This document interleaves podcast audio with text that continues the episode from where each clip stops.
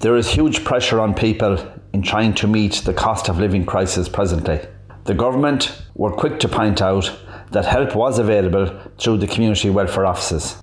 However, with the increased level of demand, the community welfare officers are being overrun with work. There is a delay now in processing claims, and there is an inability to actually contact people who are looking for claims.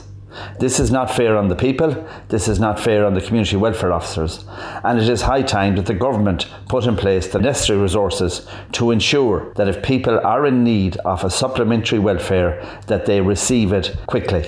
This is why they were told to contact the community welfare officer.